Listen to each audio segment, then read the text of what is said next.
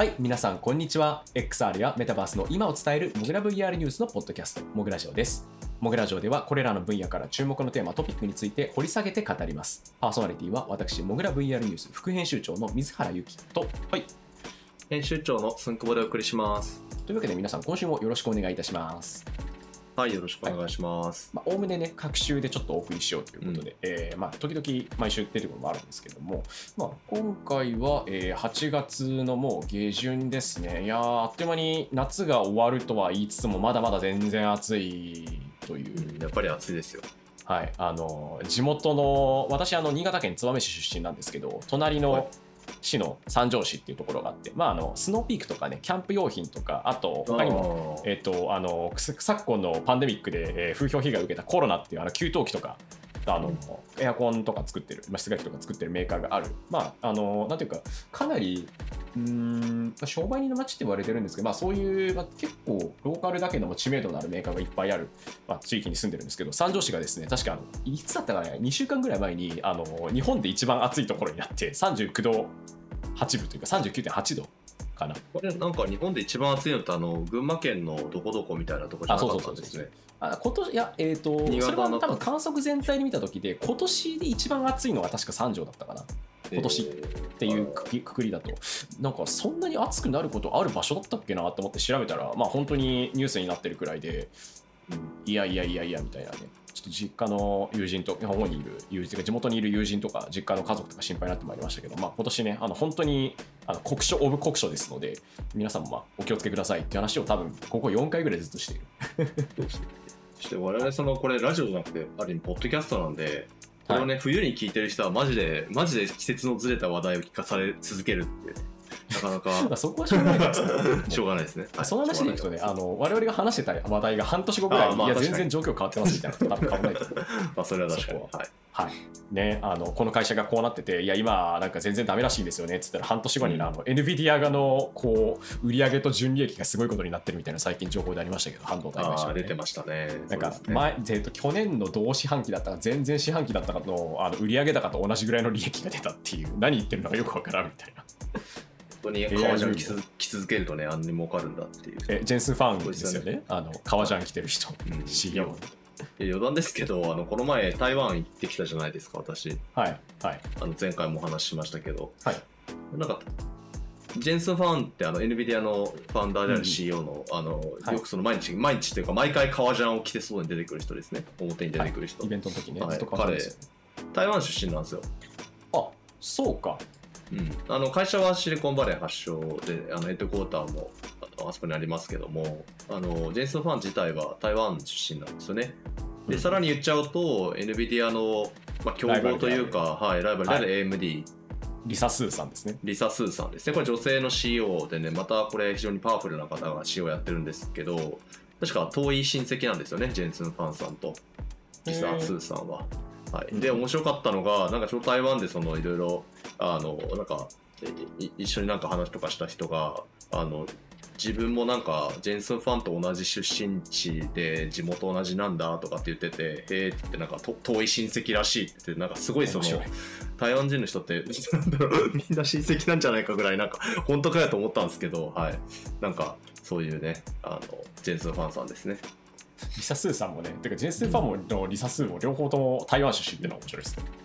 そうなんですよね。いやなんかそのやっぱ台台湾ってねやっぱその半導体がなんか出てきやすいなんかこう、うん。人的な素地があるんですかね。あの今ね世世の半導体を席巻してる T TM TSMC TSMC 台湾とセミコンダクター、えー、ちょっと待って台ちょっと正式名称忘れましたけど台湾石台湾石体電路製造古墳有有限公司らしいですよ。台湾セミコンダクターマニファクチャリングあちらもカンパニーね台湾の会社ですよね。今世界中に工場を作りまくってますけど、い、やもう本当にね台湾初の半導体作ってる人たちが本当に世界中を今席巻してるわけですよね。NVIDIA といいこれ TSMC といい、はい、あのワイヤードかなんかのインタビューで TSMC の工場にあのなんていうか、はい、工場に連れてってもらってインタビューした CEO とかインタビューしたっていう記事があってめっちゃ面白かったです。あのちょっと前に言ってたんですけど。うんうん。他人の宣伝になっちゃうんですけどあの五穀新山って呼ばれてるなっていう大ファンの TSMC がとかあとこれ誰だったかな？あそうだ。あのメタバセードストラかなんかであの元ワイヤード編集長でいの編集長やってて今国庁社って会社やってるあの若林さんが喋ってたんですけどあのーなんだっけ台湾って1980年代とか70年代ぐらいまでとあるあのものの組み立てとか製造で世界トップシェアだったらしいんですよ。なんだと思います？それなんだろうあ半導体でも何でもなくて全然関係ないわ。なんと傘らしいんです傘。えー、アンブレラそう、アンブレラらしいっていう、世界で売られてる3本に1本だか3本に2本ぐらいは台湾製の傘だったらしいっていう話を、なんか、ポッドキャストで喋ってて、で、ただ、それだとまあ立ち行かないから、じゃあ半導体だっつって、半導体あたりに確か80年代だか90年代ぐらいからぶっ込み始めて、結果的に TSMC があるみたいな話。っていうような話を聞いた記憶があります。なかなか、白いまあ、理由はあるもんなんですねやっぱり、なんか、もともとやっぱりそういう製造業の結局、下請け、オブ下請けみたいなところをやっていることが多くて、このままじゃダメだから、じゃあ半導体やろうぜっつって、うまくいったらしいみたいな、ざっくり言うと。っていうのがあったりちょっと面白かった。モグラネクストは AR、VR、VTuber を含むアバター領域に特化したリサーチコンサルティング開発サービスです。業界随一のコンサルティング力を武器に、開発、調査、アドバイザリーなど、幅広く企業行政機関の XR の取り組みをご支援しています。モグラネクスト公式サイトより、ぜひ気軽にご相談ください。というわけでちょっと台湾の話を一瞬しましたけれども、あのだいぶ冒頭でもう6分ぐらい喋ってるんですが、はい、今回は、えー、とちょっと違うあの普段とは若干違う回というかじゃあでも結構話はちょっとつながりますよつながります。このなんかマニアックな半導体の話をしていてそのまま本編もちょっと今回はマニアックにいこうかっていうのがはいコンセプトですよねはい、はい、その通りです。ちょっとマニアックな回ということで、ディスプレイの要素技術企業の動向ということで、えーちょっと話したいと思います。まあ、といってもあの、めっちゃでかい会社というよりは、XR 関係とか、えーといわゆる 3D ディスプレイ関係とかだったりのお話になります。で、今はい回この話しようっていうふうに決めた理由の一つは何かっていうとですね、えっ、と、これ収録してるの8月25日なんですけど、1日前24日にソニーの、まあ、グループ会社のソニーセミコンダクターソリューションズ、まあ、ここ、まあ、それこそあのイメージセンサーとか、えーソニーさんのマイクロディスプレイとかコンコンピューターとか作ってる会社なんですけど、はい、あのモジュール系とかね、イメージセンまあ、それこそあのソニーさんのカメラと周りのイメージセンサーとか作ってるんですが、ここがですね、新しい製品を出してきました。おはい、何かというと、えー 4K 解像度の1.3インチの OLED のマイクロディスプレイ、OLED というか、はい、いわゆるマイクロ OLED。で用途は VR、AR 向けヘッドマウントディスプレイって書いてあるんですね。はい、もう明確に書いております。もともとあの、うん。マイクロ OLED って去年あたりに、あえっと IT とかテクノロジー系のジャーナリストの西田宗千佳さんに記事を1本書いていただいたんですが、基本的にマイクロ OLED ってあのまあよく使われているのでカメラのあのビューファインダーですね。えっとうん。写撮影した後に今こんなんですって出すためのものだったりするんですけど、あの辺とか。よいしょ。で、えまあ、ここら辺の方をずっとやっていて、で、まあ、その分ですね、まあ、技術的なアドバンテージもあったんですけど、まあ、とうとう1.3型でちょっと大きいんですけど、4K 解像度、えっ、と、横3552ピクセル、縦3840ピクセルでまあ、すね。実質 4K ってことですねはい、事実上 4K に近い。3840なんで、まあ、えっと、1363万画素ですね。で、まあ、このレベルのマイクロ OLED パネルって使ってるとこそうそうなくてっていう、まあ、めっちゃ高いですしね、そもそも。そうですよねままずそもそもこれあれですねその固めなんですよねあのよくあの VR のヘッドセットの性能とかでその両面分をね足してしまう考え方があってよく 4K のディスプあのね、ヘッドセットですとかよくね、4K あのクエスト2とかあのピコ4とかもよくなんかそういう表記しちゃったりしますけれどもここでいうところに 4K のオレマイクロレートっていうのは固めのことですよね。な固めが1.3インチの大体まあほぼ正方形状のちっちゃな、えー、OLED、有機 EL のえーディスプレイを作りましたよということで、片目 4K の VR ヘッドセットなんて、そうそうまだないんですよね、市場にまあ、。そうですね、うんなかなか聞かないですね。それこそあの、まあ、この手の話って、まあ、よくあるのは、えー、と片目両目 4K、4K で 8K っていうふう、PyMax とかはまあ 8K っていうふうに言ってたりはするんですけど、VR ヘッドセットメーカーでいうと、まあ、彼らのやつってパネル自体がそもそもでかいんですよね、めちゃくちゃ、確か。うんうん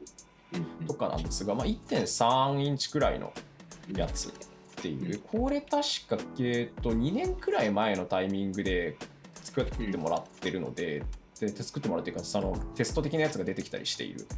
のでっていうところですね、えー、とソニーさんから。なんで、これが多分商品いよいよいよ商品化されるタイミングになったっていうことですね。うんはい。で、まあ、これ、えー、と横3552、縦3840なんで、まあ、解像度的にはたどっちかっていうと縦の方が解像度高いんで、固めの考えると、パネルで、うん。縦 4K で横 3.5K みたいなうん。実質。3.8まあ 3.8×3.5 なんですけど要は。まあかなり解像度高いと。で出荷時期が11月ぐらいにサンプルでサンプル価格は1枚あたり多分これ15万円くらいって書いてありますね、うん。まあお高い。でまあいろいろ書いてあるんですけど90フレーム毎秒、まあ、いわゆる FPS、えー、と 90fps 出ますとか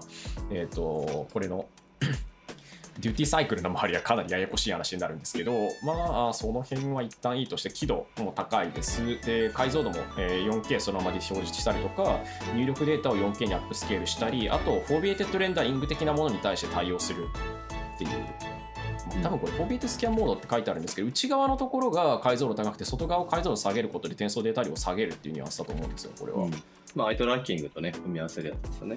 うん今までの、まあ、マイクロ OLED のパネルでソニーさんのやつだとそんなにこうめっちゃいっぱい、まあ、でもそもそもめっちゃいっぱい出てるんですが、まあ、今回最上級グラグレードぐらいのものが多分出てきたっていう。感じだと思うんですよね。うん。で、まあ、これのまあ何が面白いかっていうと、はい。どこからどう見ても Apple Vision Pro 用のディスプレイだったんじゃないのこれっていう。うん、そうですよね。だから片目 4K のヘッドセットで最近アナウンスされたりしたものっていうともうビジョンプロしかないですよねまだ。そうですね、まあ、うんなんか、このマイクロ OLED 製でってなると、うん、あとあるとしたら、あの Immersed の Visor が片目 4K っていうふうに主張してますけど、あー仕事用です。で、専用の、仕事用でかつ Immersed ってやつ専門用のやつなんですけど、まあでもそれくらいとか、あと、 Bigscreen Beyond ってあれ、片目どんぐらいでしたっけ？確か。いやあれは2.5とかですね。4まではいかないです。うんうんうんうん。まあ、とかなので、ちょっととね、両面4、まあ、その 4K、4K みたいなものだとあんまりないと。で、発表直後に、あの、ビジョンプロの動画だったか公式サイトだったかに出てた、あの、マイクロオレットの概念図。うん。こういうあのパネル配パネルというかあのピクセル配置になってますとかこういう仕組みですってことを書いているやつがどこからどう見てもソニー製のマイクロオレッドのあのサブピクセル配置と一緒だったのでこれソニーのやつなんじゃないのっていう話は元から出てたんですよね。まあそんなに多分作れるところってぶっちゃけソニーとあとサムスンとちょっとぐらいしかないと思うので安定供給できそうなので。まあ、という話もあり、ちょっと面白かったです。っていうか、このタイミングで製品化されるのかっていう話があり、同時に、これ、えっと、今、台本というかメモ帳、メモの書き付けみたいなのを見てるんですけど、疑問っていうことで、まず、あの、うん。噂がいろいろあったんですよね、最初、ビジョンプロそうなんですよね。だからこれビジョンプロが、えっとパネルがソニーが供給っていうのはもう結構すぐ出てましたよね噂としてね。でその理由そのなぜそんな話が出たかって単純にそのどこが作ってんだって話だけじゃなくてそのビジョンプロはそもそも初期ロットからして数が非常に少ないんではないかと。なので、えっと、まず売るのも、えっと、そもそも今発表されているのが、えっとまあ、北米だけで売るよって言ってるわけですけどその中でもあのかなり台数が初年度絞られるんじゃないかみたいな話でその理由としてまことしやかに書かれていたのがそのパネルを供給しているソニーのそのパーツ供給っていうのが追いつかないからである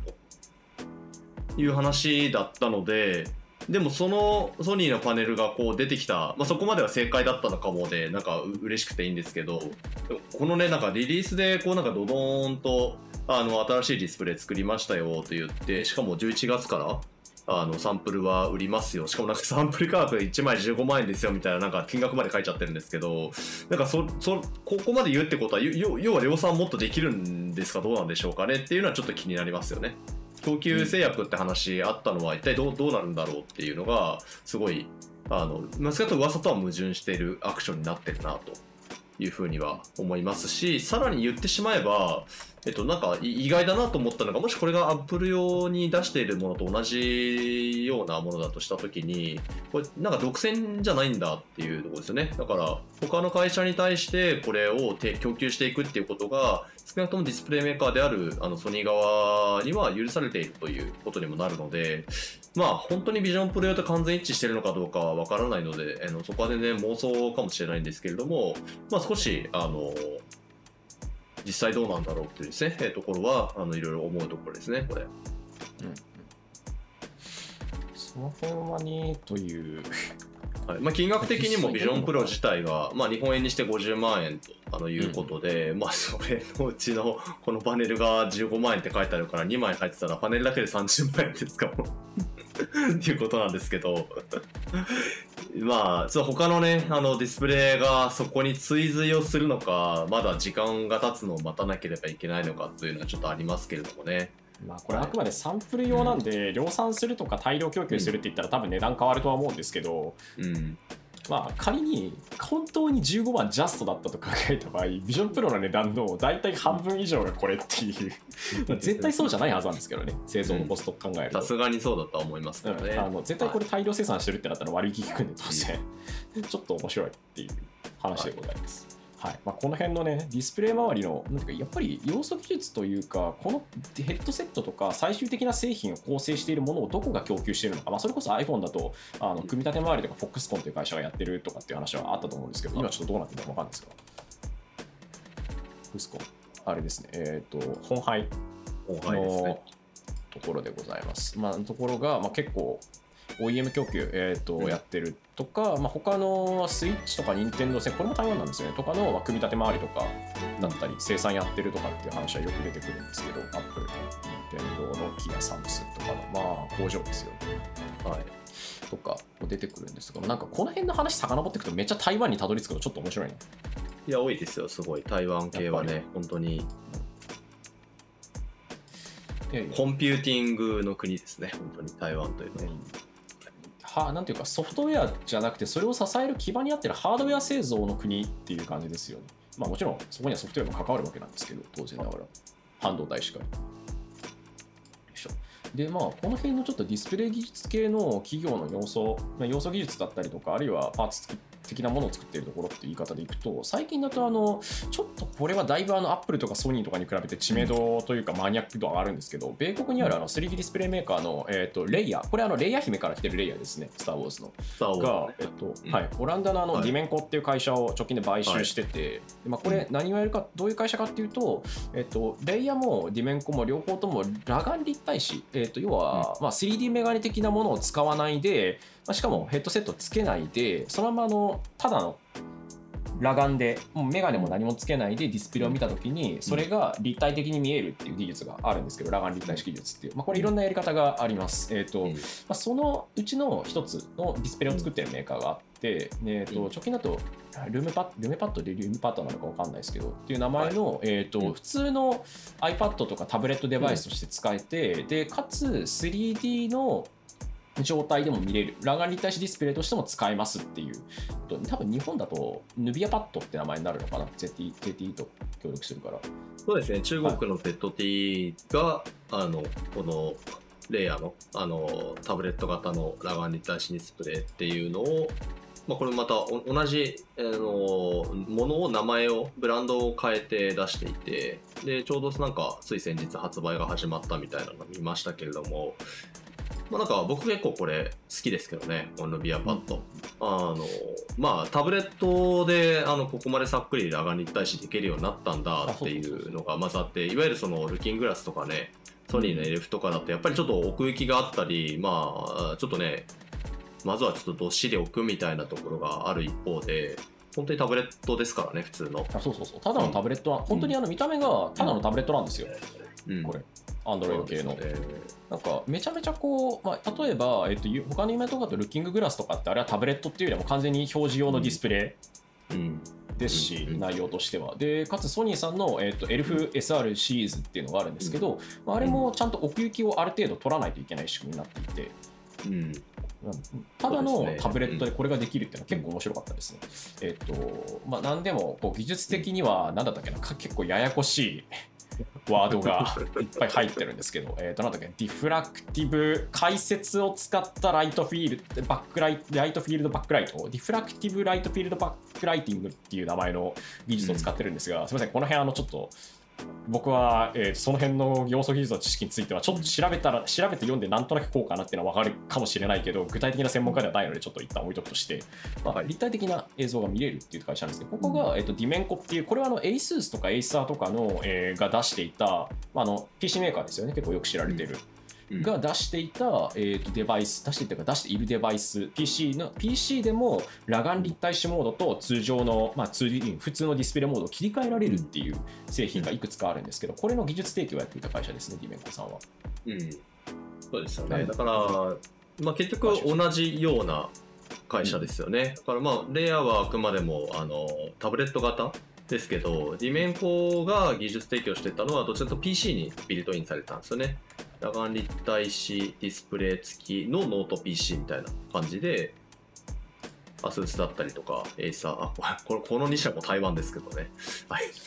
どんどん台湾になってますはい。まあ、っていう、ね、あの会社で、まあ、このね、2社が、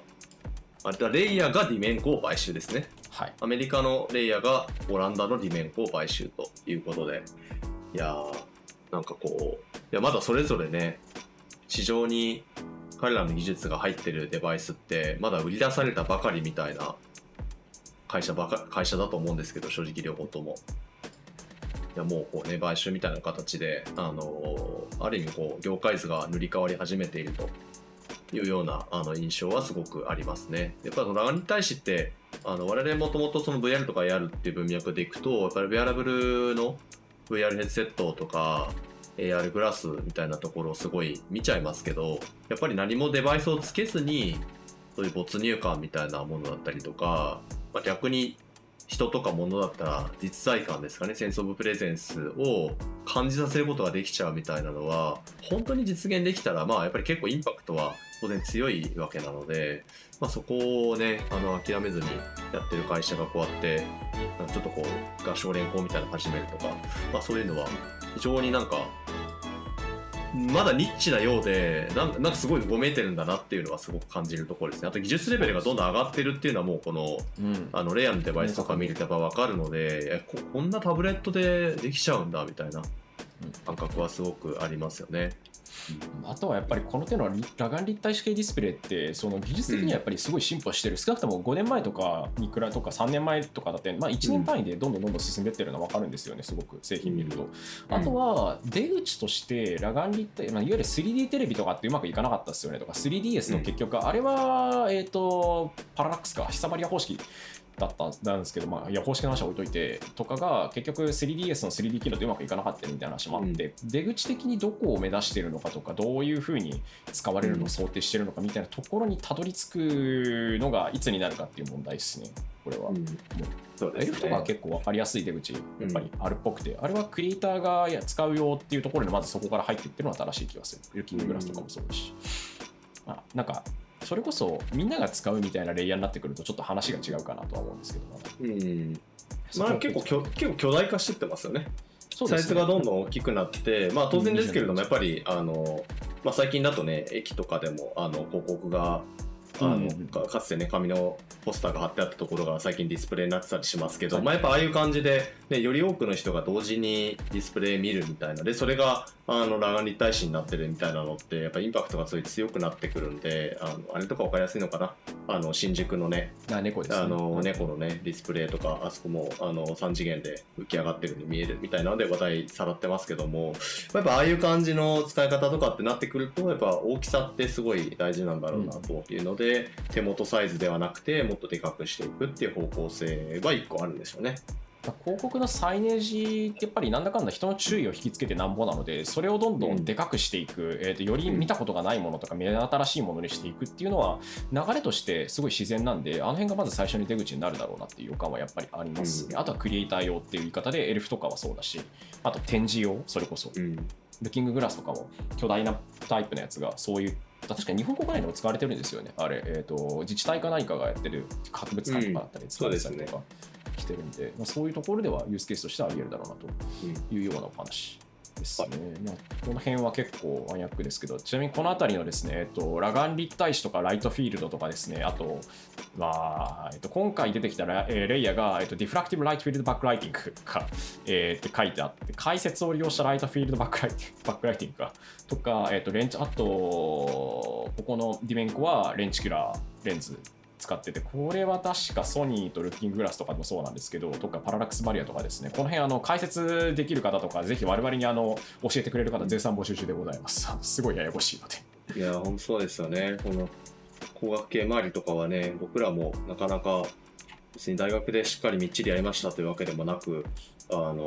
まずこのね、ニュースネタを我々自身が理解するというところから悪戦苦闘して、なんとか今喋れているみたいなとこそうですね。そもそも XR 自体がやっぱりあのディスプレイ技術とディスプレイ技術と,、えっとそれからレンズとかをつを使った光学どっちかというと光学系の技術と,、えっとコンピュータビジョンとトラッキングとであとまあゲーム系とかエンターテインメントにおけるそのゲームエンジン系と,、えっと他にもエトセあのエロレミックスとかエトセトラエトセトラあるわけなんでとにかくあの関わってる技術の量がすごい多いんですよ XR って。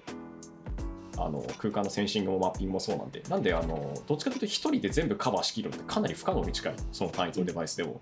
先に行き過ぎるって思ってるので、あの協力してくれる方とか、ちょっとこれこうなんじゃねえのみたいなことを言ってくれる方がいるとすごく嬉しいです。あのコメントで、うん。まあ、さておき、あとこれですね、網膜投影とかね、あの辺もかなりややこしいんですが、この辺りで言うと、ちょっとこの前調べてた時に出てきたのが、あのアベガントって会社を覚えている方いらっしゃるかどうかわかんないんですけど、モグラでも過去に取り上げたことがございます。網膜投影ディスプレイとか。アベガントグリフのアベガントですよね。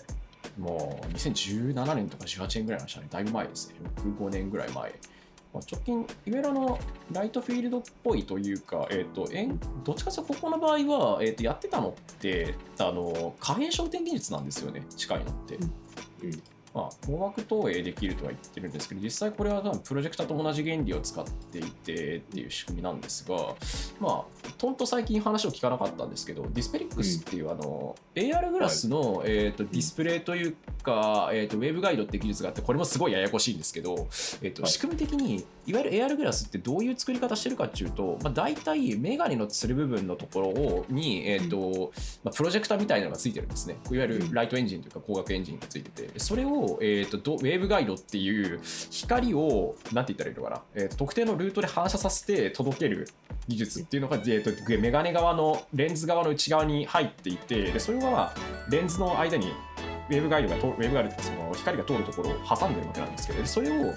光を反射させて目のところに届けるっていう仕組みをしてるんですよ。その、まあ、 waveguide 技術を作っているところの使っているディスプレイを作っているのは Dispelix でっていう話があるんですけど、ここが何か協力してモジュール作るぜみたいな話をしていて、アベガント死んでなかったんだという。うん、そうですよね。アベガントってね、話言えばアベガントグリフっていう、まあ、そのいわゆるあの VR セットではないんですけど、あの網膜投影、まあ、彼ら自身彼ら曰く網膜投影と言っている、えーデバイスを使って、そのまあ、要は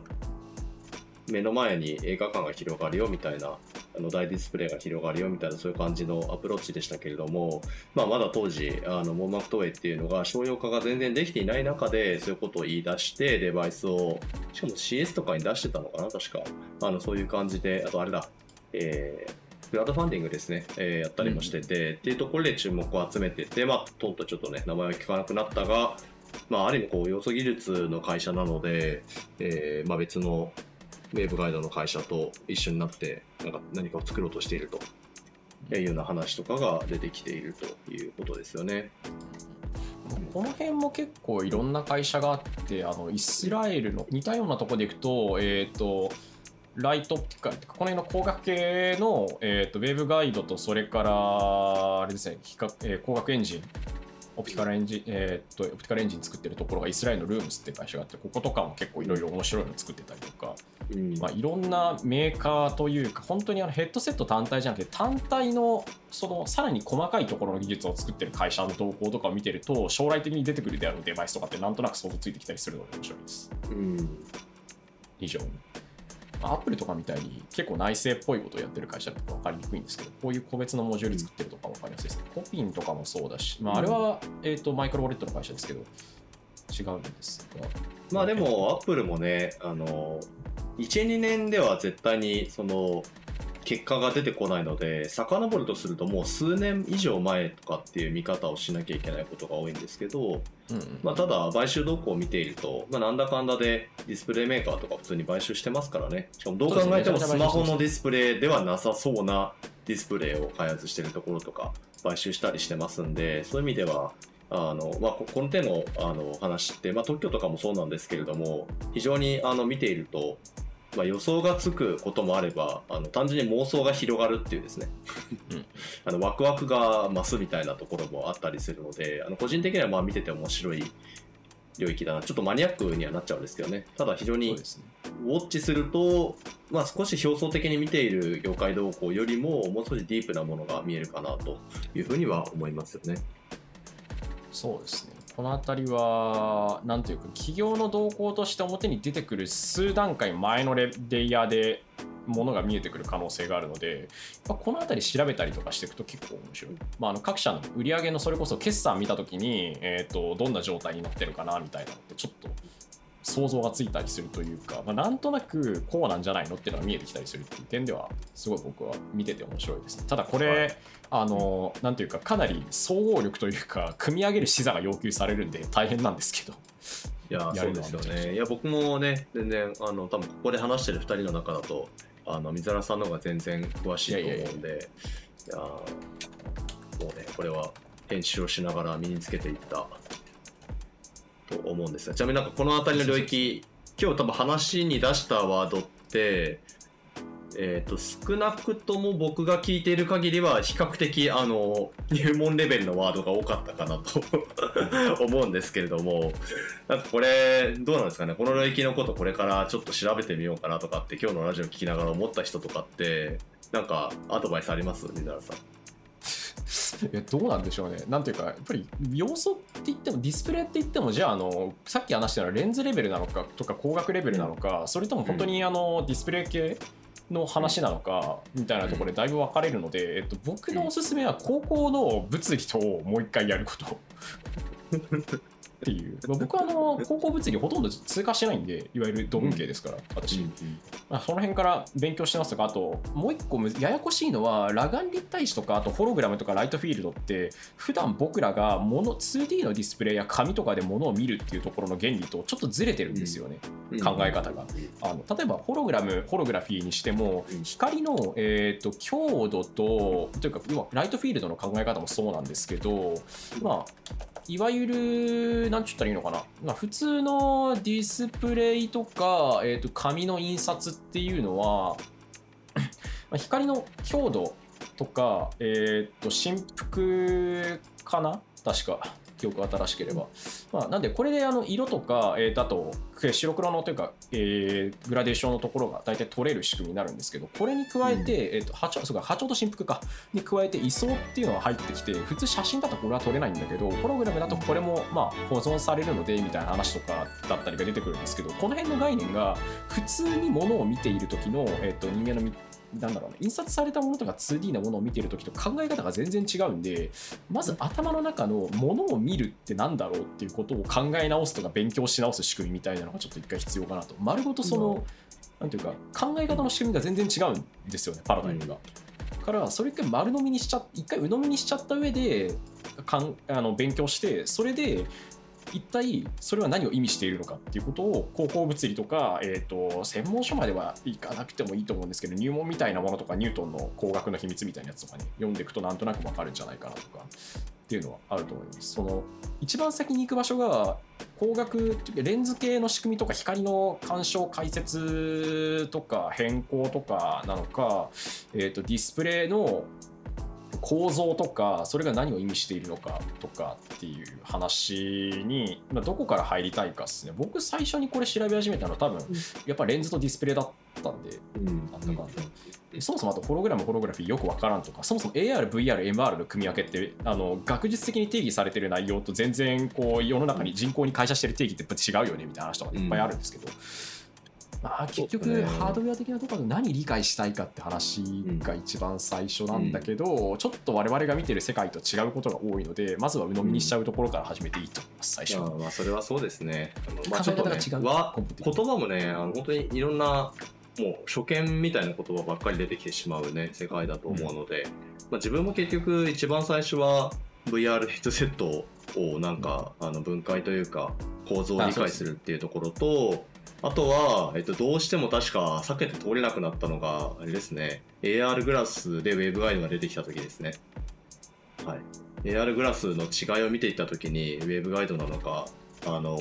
もうマクトウェーガーとか、まあ、そのあたりってあの方式であのそもそもデバイスが分類されていったりだとかあのポジションが違ってたりするので、まあ、そこを理解するために少しその、えー仕組みの部分にあの入っていったっていう感じだったりもするのでなんかいきなりね全容把握しようとかしようとするともう多分いやそうですね。そ大変なことになってしまうので、はい、ここはもうさっき話したように要素技術を上げていくだけで本当にうん。あの computer vision tracking、まあ、き的なやつ 3D マップの構築機械学習から、えー、とディスプレイの部分、まあ、さっき言ったセンシングのところディスの話とディスプレイと,、えー、とレンズとか光学とか投影方式とかの話とみたいなので、まあ、要すとにかく今まであのいろんな電子機器がも出してきた技術全部盛りみたいなデバイスなんですよ。要は VRAR ヘッドセット MR ヘッドセット的なものって。はい。まなので、まあ、なんだろうスマートフォンを構成する技術を全部細かく紹介していくと死ぬほどたくさんあるじゃないですかそれこそ。うん。CPU とかに限ってもあのバスがどうこうとか、あのまあ、もっと言うと僕も分かんないところだと例えばあのフォトリソですねいわゆるとかエッチングとか半導体周りとかもなんとなくどう動いてるかみたいな原理的なところで言うと、まあ、こうなんじゃないのみたいなのはちょっと勉強した程度なんですがそれでもあの学部生以下なので自分のここら辺の知識は。っていう話ですね。ぶっちゃけ言うと多分これ全部わかる人がいたらその人はもう VR ヘッドセット作ってる人だと思います。てか作ってる人ですら多分全部わかる人いないと思うこれ、うん正直。そうですね、細かすぎて。かな。あれはこの辺は勉強してても無限になってしまうというか多分一生かかっ全部分かろうとすると自分が分かってる範囲が増えるより分かんない範囲が増える方が圧倒的に早いと思いますこの分野に関しては。なんで、うんなんとなくアウトライン的に分かればいいっていうのがまず最初の段階でその上で、えー、とちょっとずつ個別の要素についてどうなってるかとかっていうのが分かっていけばいいのかな、まあ、そもそも液晶の構造とかマイクロオレットがなんで発光するのかみたいな話までし始めるとキリがないじゃないですか。あの専門の人はいいけどそれで、うん、なんでどのレイヤーに勝負仕掛けるかですね。本当に。いやー光回りとかはやっぱり科学というか物理面白いなと思いながら読んでるんですけど自分も。まあ、改めてね、あの教科書的な話というよりはこういう形で理解するために改めてね高校の時の勉強をし直すっていうのは それはそれでああの時はなんかこんなんやって何のためっていうその何のためがちょうどね何年後かにやってきているという。あなんかいい話っぽく言うとあのやっぱり、なんだろう僕数学すごい嫌いで中高の時にまあいろいろあったんですけどあの先生が良くなかったとかね。正直今思うと。まあ、あるんですがあのただあれってあの具体的に何に結びついてるとかこれが分かると何が嬉しいのかっていうのが分からないとやっぱり続かないと思うんですけど具体的に。うん。あの役に立つかどうかっていうよりは、はい。なんだろうなこれが分かるとこれが説明できるとかこのことが分かるっていうのが見えない状態で勉強してるとやっぱ辛いと思うんですよ。ね本当に。ただ一通りあの仕事をしたりとか何がしかで関わるようになったり別のところでわ関わったりするとあこれこうやってるとこういうことが分かるんだってなるとあの地が点じゃなくて線とか面でつながってくるんでそれこそゲームエンジンの仕組みとか 3D グラフィックスの仕組みみたいなものが分かってきたりしたらあの三角関数がどう使われてるかとかってめちゃめちゃ分かりやすくなるわけですよね。うん、とか他にもいろいろあるんですけど、組みあのグラフも、違う、有効グラフの話とかもあるんですが、まあ、物理の話も似たようなもんですね、科学とかも。これがこうなってこうなってると嬉しいみたいな話とか。これだんだんね アドバイスがさらにおがおひれがついていますが話になってきてますが、まあ一旦ちょっとこの辺にしておくとして、だんだん長くなりすぎるのもあれですからねし。ましょうかはい、というわけで、まあ、今回は若干、まあ、マニアックな回ということで、今、あの最近の話も含めて、まあ、4K マイクロ OLED パネル、ソニーが突然出してきて、いやこれが、まあ、どういうことなんやっていう話とか、えー 3D ディスプレイメーカーが、まあ、ちょっとくっついていったり、あるいはそれぞれの技術が分化していったりしてるっていう。お話とあとはちょっとあの最近全然見てなかった Avegant Glyph の Avegant って何やってるんだっけって思ったら Dispelix っていう別の会社とくっついてるというか一緒になんかやってたっていうことが分かったりして面白かったっていう話なんですけど。はい、そうですね、まあ、取り留めもなくあのディスプレイ系のは話がこうちょうどタイミングよく重なったので、ちょっと今回はあえてそういうこうディディープな、ね、えー世界を見てみましたけれども、別にあのこのディープな世界の話をしながら、まあ、別にとはいえ、なんか話してたことっていうのは、ビジョンプロがどうなんだろうねとか、裸眼立体視ディスプレイっていうところのその、まあ、これからどうなっていくんだろうとかあの、だったりするので、まあ、結果的にはあの、ね、大きな動向だったりとかあの一つ一つの企業のデバイスの何かにつながっていく話だったりとかっていうものばかりなので、まあ、そのあたりはあの本当にこうさっき点を線にしていくみたいな話もあったんですけどなんか情報が全部つながっていくんですよね系統樹みたいに。そうですね。まあそのあたりのこうねなんかこう芋づる式にいろいろつながってる様子みたいなのはあの非常にあの興味深い人にとってはあのかなり面白いんじゃないかなというふうに思います。はい。はい、この辺の話を掘っていくと多分たかなりの数のあのアイディアが台湾と米国に結びつくん。で、その辺でなぜこの2つなのかっていうところ、はいそうアメリカと台湾。多分ここの2つにめっちゃたどり着くんでこの2つなんでなのかとかあと、まあ、イスラエルとかよくある話だとコンピューター系の技術だそうですね。とたどり着くんですけど。いやあとはこれはなんかもう多分聞いてらっしゃる方でもっと詳しい人が多分いるんじゃないかなとは思うんですけどこの要素技術要素技術言ってるものもさらに一個一個の素材からできていてで素材の話になった瞬間に急に日本のメーカーの名前がいっぱい出てくるっていうのもあったりしてちょっと面素材レベルだと日本の会社が強かったり実際に作ってたりするんですよね。なのであのウェハーの部分とか。なのであの結構ねここはあの言い方悪く言うと多分ぬ沼なんですけどね、はい、興味がある方はぜひ覗いてみてくださいはいやってみると多分世界の見え方が結構変わってくるとは思います。はいはいというわけでまあ今回はねあの雑談会っぽくやりつつもちょっとマニアックな回ということでディスプレイの要素技術企業のまあ動向とかこんなのやってるよっていうお話をざっくりと紹介しました。あの1年半くらい前のモーイラジオって多分こういう感じだったと思うんですけど、まあ、久しぶりにそういう感じでやっていましたと。ところでございます。そして、えーじゃあ、いつも通りというか、最近だとちょっといろいろやってますけど、えー XR 会議2023、XR 会議2023でございます。ということで、えーすみません、先行さん、告知をお願いします。ございました。えーですねあのモグラが主催をしている XR メタバースの業界カンファレンスですね。XR 会議というのがありますけれども今年は12月の18日から22日の5日間ですね。1週間、はい。えー続けて開催の方をいたしますでちょうど今、あのセッションの登壇者の公募とか、えーやっていますので、えー XR メタバース、あとまあ VTuber とか、あと関連領域、まあ、デジタルツインだとか、アバターだとか、えー 3D スキャンとかね、あの本当にいろんな領域あの関わってると思うんですけれども、まあ、我こそはというノウハウを持っていたり、なんかいろいろ試してきて、自分の中ではやっぱ AR のあれってこうやるといいと思ってるんだよなみたいな、そういうベストプラクティスとかですね、えーそういったあの業界内で、えーぜひあの還元いただけるあのものがある方はですね、えーぜひあのセッションの方の、えー公募というものに、えー